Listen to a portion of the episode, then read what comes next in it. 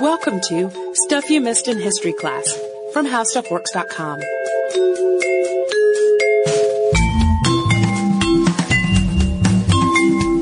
Hello and welcome to the podcast. I'm Holly Fry. And I am Tracy V. Wilson. And today we're talking about one of my favorite designers of all time. Yes? Yes. Who is that? Paul Poiret. I thought it might Or be. if you really want to French it up, Paul Poiret. But I won't do the full pronunciation throughout the podcast because it starts to get a little fun. Feels awkward. His famous quote from 1913 was, I am an artist, not a dressmaker. Like he, he's one of those people that when you study him, you wonder if he came off to people around him as super conceited and blustering. yeah, I was gonna say that doesn't sound pretentious at all. But he also was a really hard worker and he really did innovate. So maybe his confidence was just all built off of knowing that he was going to plow through and Yeah. Some actual success. Yeah. And not just grandiose statements. yeah, and indeed, I mean, his work, which was often very avant-garde for the times, changed the fashion world in really significant ways.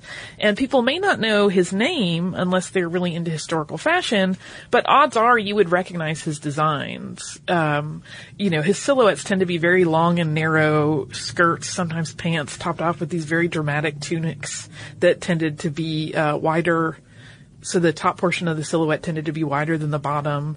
Um, and they were really the height of fashion in the 19 teens, in the early, heading into the early 1920s. A lot of his, his designs are actually done by other artists at the time. He collaborated with a lot of them. So if you look at drawings by Erte, a lot of those are him. Uh, Iribe, who he worked with and we'll talk about briefly, uh, those drawings that are sort of famous and they're like just pre-flapper era, people recognize, but they may not realize that a lot of those are Paul Poiret. And even the ones that aren't are often influenced by the things that he was doing in fashion. So he was born in 1879 in Les Halles. His father was a cloth merchant, so he got a lot of exposure to fashion in his early life, uh, while his family was working class. Yeah, and his father sent him at a very early age to apprentice with an umbrella maker because as a working class family, they wanted him to have a skill. Uh, but young Paul would actually gather the small scraps left over at the end of the day, the little pieces of silk left over from the umbrella cuttings, and he would make clothes for his sister's dolls. So he was doing fashion in small scale pretty early in his life. And that's a pretty perfect use for umbrella scraps. Yeah. In 1898, his fashion career officially started. Couturier Madeleine Chéruit bought 12 of his designs. And shortly thereafter, Poiret was hired by couturier Jacques Doucet as a junior assistant, and he quickly worked his way up to head of tailoring in that group. And he was so successful in his position that uh, he was eventually tapped by Doucet to take on jobs designing costumes for stage actresses. And he made a really big name for himself doing this. Um, there's one particular garment that's often referenced, which is a mantle he made for a play entitled Zaza, which was worn by actress Gabrielle Réjane. And it was black tulle layered over black taffeta, and it was painted with white irises. And it made a big splash, and it was um, allegedly very impactful in terms of the emotional moment of the scene in which it appeared. And Poiret sort of started to realize that he could actually be using the stage as a runway to showcase his own designs and build a following. So he kind of became famous for these garments he was making for actresses. It's kind of double a double-edged sword though, because it's rumored that when he was working with celebrated actress Sarah Bernhardt, that he was overheard by the actress while he was making fun of her, and she had him fired.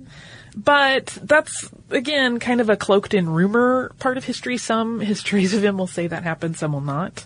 Uh, because at the same time, which was 1900, Poiret also had to report for military service, which was mandatory. So it's entirely possible that the Bernhardt story is just gossip that took advantage of that timing. Regardless of how he left the job, Doucet had been really encouraging of his activity and his style, so it was pretty tragic that he left the, the world for a while. Yeah, I mean, uh, uh, any creative type that gets a lot of encouragement, that's like a perfect situation. So to unfortunately step out of that is not ideal, but he only had to do his year of mandatory service, and when he returned to Paris in 1901, he was hired almost immediately by the House of Worth, and that was one of the most prominent design houses in Europe. Um, if you look at fashion plates of the Victorian and Edwardian eras, many of them, many of the styles and fashions will be credited to House of Worth. I mean, they were huge. Uh, and at the time Poiret was hired into the firm, Charles Frederick Worth, who had founded the fashion house, had already passed away, and his two sons, Jean-Philippe and Gaston, had taken over. Unlike his time working under Doucet, he didn't get a lot of encouragement at Worth. Instead of taking advantage of all this theatricality and dramatic style that he had really cultivated, the brothers Worth put him to work on pretty mundane stuff. He tried to inject his style into what he was doing, but that was not really what the Worth clientele were looking for. They were used to getting stylish clothing that was guaranteed to be seen as stylish and not just experimental stuff. They were not ready for the avant-garde. No. The good thing though is that he did have an incredible confidence. Uh, even through the rough times at House of Worth, he was certain that he was going to move on to better things. And even when clients were complaining that he was making ugly, crazy clothes, he was really uh, unflappable about it, which is pretty impressive and astonishing. Uh, and in 1903, he finally took his future into his own hands and he opened his own shop. And because Poiret had charmed many clients, uh, he actually had a great many fans in high places. The King of Portugal allegedly sent two white mules to the designer for the opening of his boutique in Rue Auber, and they stood outside on opening day, like the doors were just flanked by these two mules. Just kind of wonderfully odd and perfectly theatrical. To grab attention. Uh-huh. His designs in 1903 broke with a major fashion rule by ditching petticoats entirely. Yeah, I mean that's huge. We think of it today and it seems like, well, you Yeah. don't need a petticoat, but you did then. Yeah, well, and that's that. This was if you were out without a petticoat, it, it wasn't just that your clothing didn't look right. You were being immodest and indecent without petticoats on. Yeah. Uh, so he carried on for a couple years in his new shop, and in 1905, Poiret married his wife Denise, and the pair had really known each other since childhood. Uh, she was not exactly known to be like a great beauty. She had really been kind of a simple girl from simple beginnings because remember his childhood started in very simple places. Uh, but through her marriage with Paul, she really became something of a style icon and she served as his muse. Uh, and she would wear her, his fashions as the pair toured Europe and eventually other places together. Um, and they had five daughters together throughout their marriage. And later in life, uh, Paul would say sort of unkindly of Denise, she was extremely simple, and all those who have admired her since I made her my wife would certainly not have chosen her in the state in which I found her. That makes me angry. It's a little snarky, but things did not, uh, They did not- stay rosy with the two of them forever. No. But for a while, she was his muse, and I think she became the style director of his design house for a while. And, and you know, he really clearly loved the female form and loved to dress it and wanted to free it from a lot of the things that um, people were kind of wadded up in terms of the rules of clothing. Yeah, there were lots and lots of layers. and Denise was a huge part in kind of that movement towards a, a freer mode of dress. In 1906, Poiret produced an album of fashion designs. It was illustrated by Paul Iribe called simply Les Robes de Paul Poiret. At this point in his career, Grecian clothing and Japanese kimonos and certain kaftan styles from Middle Eastern and North African cultures were really influential in Poiret's designs. He wanted to make garments that used simple rectangles instead of really complicated shapes. He developed lots of designs that celebrated the so-called Directoire Revival silhouette. So very columnar. And 1906 was also the year that he did something again controversial when he replaced the corset as a foundation garment for his designs with a much less restrictive girdle. And this is a huge deal. Um, this is like akin to women burning their bras in the 60s, except it was a man doing it for fashion. Well, and it really happened. but you know, in terms of like the cultural touchstones that people think of, Right. This is really big to basically say the undergarments are stupid and wrong. Let's get rid of those. We're going for a more natural shape. Um, no petticoats, no corsets. Complete mayhem, really, in terms of uh, what had gone before. Yeah, and the, again, it, it wasn't just about what the clothes looked like. It was a, about all these ideas of modesty that were tied to it, and, Yeah. and decency, and like what what good ladies of quality wore when they were going out. And he threw those out the window. Yep. And he wasn't the only designer, we should say, doing these things. Uh, like Vionnet was doing similar stuff. Um, but he was kind of so outspoken about it and he had such a flair for the dramatic that he got the most attention in the press and societally for what he was doing. But when you mention the modesty issue, that brings us to a scandal that took place. Yes, there was a scandal in 1909 involving uh, Poiret and British Prime Minister H. H. Asquith and his wife. The story goes that Lady Asquith was a fan of Poiret's work and invited him to show his designs at 10 Downing Street. As is sometimes the case with fashion shows, things got a little bit out of hand. Rumors started to spread of really wild happenings and models running around the famed residence in various states of undress. The scandal really nearly ca- caused Asquith's resignation, and it came to be known as the Gowning Street scandal. And then, um, once that blew over and we move forward a little bit to 1911, we really hit what is, uh, in the history of Paul Poiret, a huge, huge year. First, he did something that had never been done before, which is that he expand his brand. And that's not something we normally attribute to things that were going on in the early 1900s, like the idea of a fashion designer having a brand. Uh, and he produced a fragrance line that was named after his daughter Rosine, and it was really successful, and it eventually became fragrances and cosmetics and continued to sell very, very well. He also opened a decorative arts school for underprivileged girls, which was called Ecole Martine, and that was named after another of his daughters. He used the artwork the girls produced to create fabric prints, which they sold in a shop adjacent to the school. This really delights me. Yeah. I feel like it was the spoonflower of the. kind of. And it really ended up becoming like a lifestyle brand at that point because it also, uh, they also sold things like stationery and, you know, small little house items there that had often used the designs of these girls. And so his sort of home uh, line became known as the Martine Group after uh, this school and the um, the attached store. Just really cool. Uh, and then he invented around in 1911 what was called the robe de minute, and this is again one of those things that is so simple but really mind blowing for the time. It was basically a simple column of silk cut almost like a t-shirt, and it allegedly took only 30 minutes to assemble.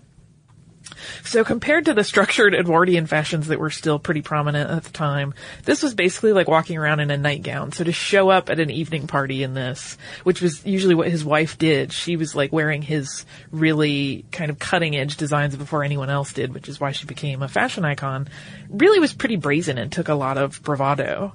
And it was, um, ultra revolutionary, but again, we should point out that it's not on its own. He's not the only one doing these sorts of things. This is also around the time that Italian designer Mariano Fortuny was producing his really ultra simple Grecian style silhouettes that took advantage of his secret and famous silk pleating techniques. So there was this, um, aesthetic developing in fashion circles for simpler but really beautiful garments, um, in this Grecian columnar style. Yeah. And if you're not really familiar with, with what Edwardian fashions look like, we can just, they were very fitted. And think of Titanic. Yeah, think of Titanic. Very fitted. Many layers of underpinnings underneath. But there's just a lot going on. Fussy. Yeah, fussy's a great word. Like you, you really had to have help to get into your clothes, and not so much the case. Yeah, even though the lines were simpler, I think people think of Edwardian clothing as being simpler because it's the next phase after Victorian, which was very fussy and everything had a bazillion tassels on it. Um, the clothing got, the lines got simpler and sharper, but, and there wasn't as much crazy embellishment, but all those layers were still there. So you still had on your, uh, blue merger pantaloons and a chemise and a corset and possibly a corset cover and then a gown, possibly an undergown, a, you know, petticoat. I mean, all, and he basically got rid of all of that and said, just wear a simple silk sheath. It's fine. I mean, And everybody was like, "What? that's bold. You want me to do what?" he was sparked by an interest in exoticism after traveling to Moscow in 1911. This was a huge influence on his work from this point. Shortly after he came back to Paris on June 24th, 1911, he hosted the historically famous party called the Thousand and Second Night. There was allegedly a new translation of the Thousand and One Nights making the round in Paris at the time, uh, although we haven't really been able to confirm that in time for this episode. Guests were required to attend in Persian-styled clothing, or they had to be uh, they had to allow the host to dress them once they got there. Uh, this was actually a ploy on Poiret's part. He was dressing his guests in his new line of designs that were inspired by his travels, um, specifically a production of Scheherazade he saw at the Ballet Russe, and his newfound interest in Orientalism. and it's it's really sort of where I think a, this party and this line of clothing is is really where his style kind of gets put under the magnifying glass in terms of the future. Like that's what a lot of people associate with him, or mm-hmm. the is that line of clothing, and that's actually where he debuted the harem pants that he became famous for, and the lampshade dresses that he is also known for today the lampshade dresses really, when you say that, I think sometimes people that might not know have a hard time picturing it. They really were these tunic style dresses that had wire in the hem to pull them out from the body so it looked like a lampshade. Um, and these less confining shapes actually became incredibly popular and they kept Poiret very busy filling client orders. Even though they were completely crazy and way beyond what had been going on in fashion previously, people just really jumped on it. They loved it. Well, if you had a chance not to be in a corset with all those layers of heavy clothing, yeah, because we've we've talked a lot before about how what people think of as as corsets, often not how they were actually worn. Right. It was not really a tight lacing thing that we think of today, but it was still a lot of clothing. All that stuff that you're wearing is really heavy. Yeah. And and once you get out of all of that and realize that you can walk around your life without 25 pounds of fabric hanging off of your body, it's pretty liberating. Well, and it's also worth mentioning, I think, that this was all happening in the summer. Uh-huh. So, like, the idea of suddenly being free of all of that extra clothing in the hottest time of the year, uh, which it would have been for Europe at the time, um, that's got to be pretty appealing. And I'm sure that factored into the um, sort of success. the quick acceptance of these very new styles. In 1913, Poiret and Denise traveled to the United States where they were received with great delight by the fashion crowd. He gave a series of lectures in Manhattan and the two of them toured department stores and showed off all the latest designs from their collection. Uh, it's interesting to note. I was looking at something while I was prepping for this that said that he found um, American women too thin and not very fashionable. But they seemed so eager. He was fine with it. He was, we can work with this. Uh, also in 1913, he turned once again to his roots in the theater. And most notably, he designed costumes for Jacques Richepin's uh, La Minarette. And he once again saw the opportunity to use the stage as a runway, and he put his lampshade tunics front and center. So even though it had been a couple years at that point, those were still very popular, and he was still pushing them. Uh, and, you know, doing very, very well as a, um, a theatrical designer. But then 1914 changed everything for the House of Poiret. He had come to be known as Le Magnifique for his innovative and original creations, but World War I saw him once again called into military service, this time as a military tailor. And he's said to have streamlined the production of uniforms during that time. But because he was busy with his service and wasn't producing any new designs, his fashion house was using the handful of ideas that he had left behind when he went back to the army. So they were kind of just recycling this handful of concepts that he had to try to push out new stuff, but they really, without him at the helm, it's a bit of a struggle. In 1915, while he was still serving, he was able to return to Paris for a little bit of time to design a new collection. But two tragedies struck his family right at the same time. His daughter Rosine died after contracting an ear infection, and his daughter Gaspard died from the Spanish flu. The new collection didn't happen because of these two events. No new designs came from the Poiret brand until after the war was over. This was really a turning point in Poiret's life, although it wasn't apparent how much impact it had until later. So once he returned to his work in fashion after the war in 1919, he picked up exactly where he left off, designing these high-waisted gowns that were inspired by other cultures and that featured a lot of dramatic detail. He continued to produce his same style of design, but because his aesthetic seemed to have really frozen at the period right before he left to serve in World War I, his look was too outdated. Coco Chanel had arrived on the scene with her little black dress in 1925, and the overworked theatricality of Poiret's designs was immediately seen as old-fashioned and out of mode. So that same year that Chanel debuted the Little Black Dress, 1925, Poiret, who was desperate at that point to save his fashion house, sold the rights to his company to financial backers he still worked there, but he didn't own it.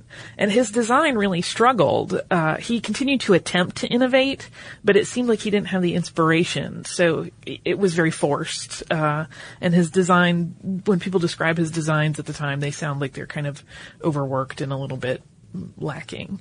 Uh, and in an effort to rekindle public interest in his work because he wasn't bringing in customers, he staged this huge spectacle of three decorated barges on the banks of the Seine for an arts décoratifs exhibit.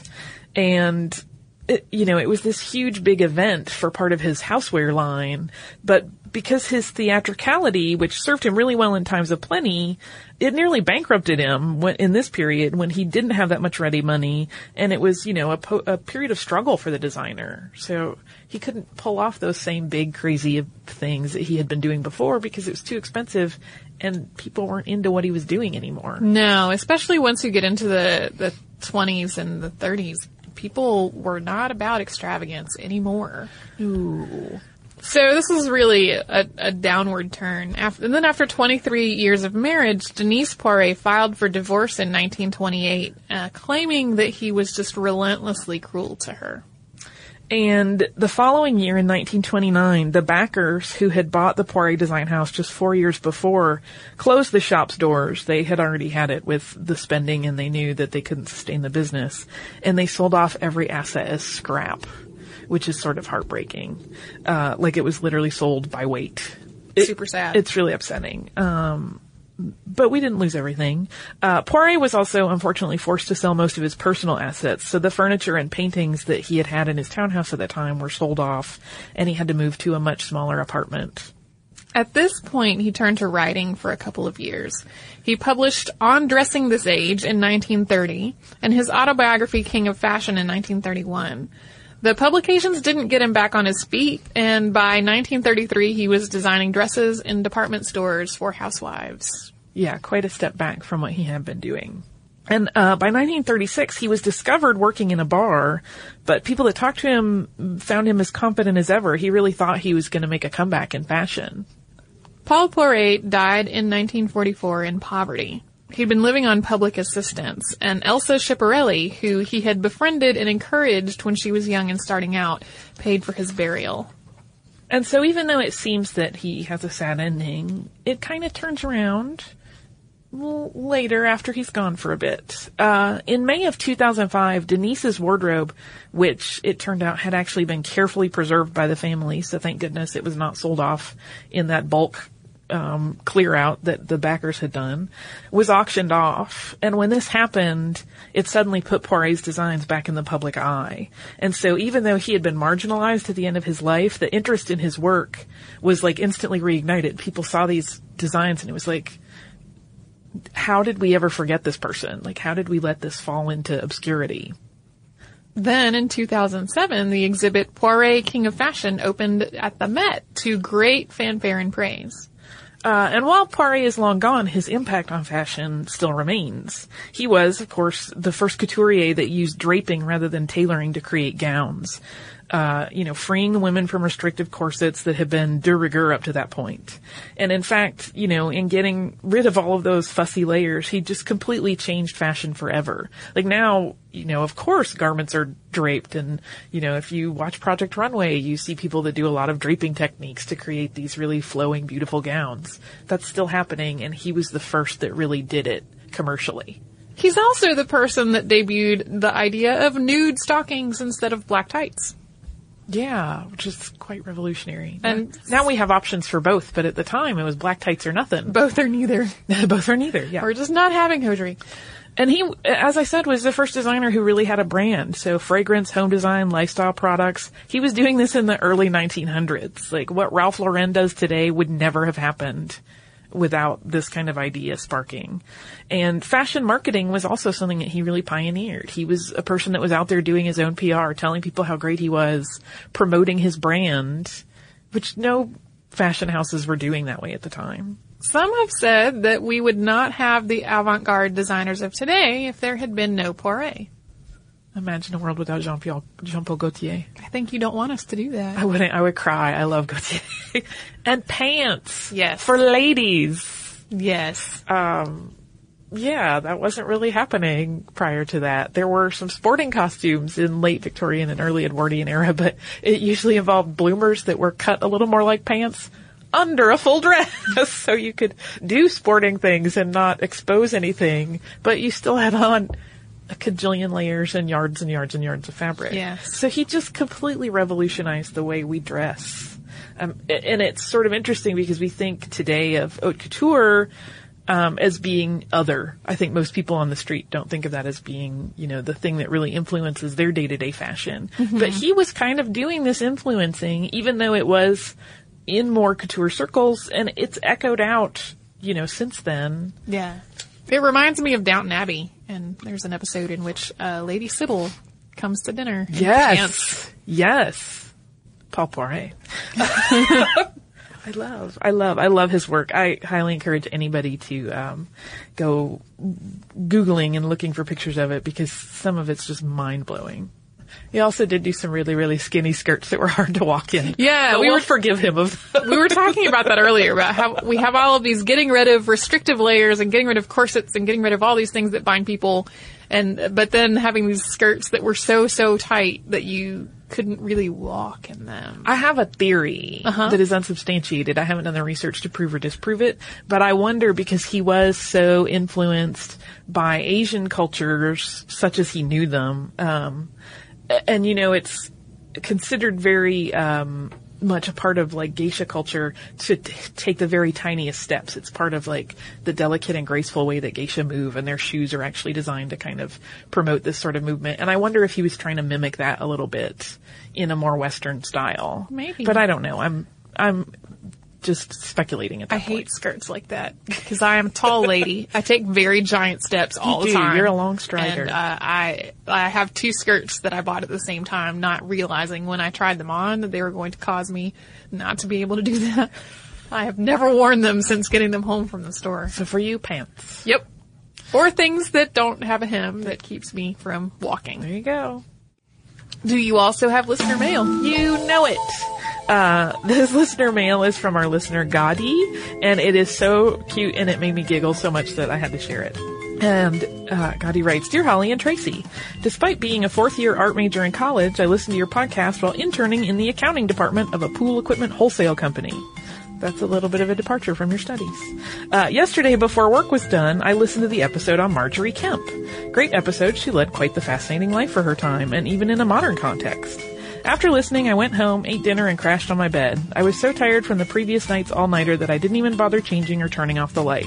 Today I woke up in a frantic panic knowing that I had a reading assignment for my 8 a.m. British Lit class and not enough time to complete it. I pulled up my syllabus and found that, much to my delight, the reading assignment was Margery Kempe's autobiography.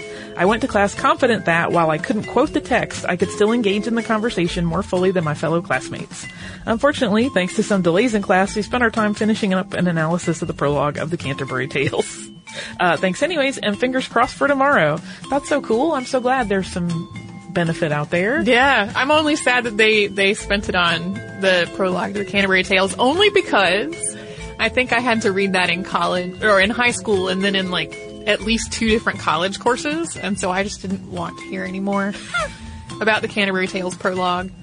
There are many many other parts of the Canterbury Tales to read instead. Yeah, the prologue gets studied a bunch, and it, with reason, but Yes, I think sometimes to the exclusion of some of the other really interesting parts of it. yes, three times in an introductory way is is too many times for the prologue to the Canterbury Tales. If you want, you please don't write to me and say that you've done in-depth work on it and you're angry at me. I'm not saying don't do that. No, it's valid study, but I'm just saying three introductions to the Canterbury Tales prologue is too many. Tracy was introduced out. Yes. Uh, if you would like to write to us, you can do so at historypodcast at discovery.com. You can also check in with us on Twitter at Missed in History or at facebook.com slash historyclassstuff. We're also on Tumblr at missedinhistory.tumblr.com and you can also find us on Pinterest. Uh, if you want to learn a little bit more about the topic we discussed today, you can go to our website and type in the words amazing parties in the search bar and you will pull up 10 of the most amazing parties of all time, which includes Paul Poiret's Thousand and Second Night Shindig. awesome. If you would like to learn more about that or about anything else your mind can conjure, you can do so at our website, which is howstuffworks.com. For more on this and thousands of other topics, visit howstuffworks.com.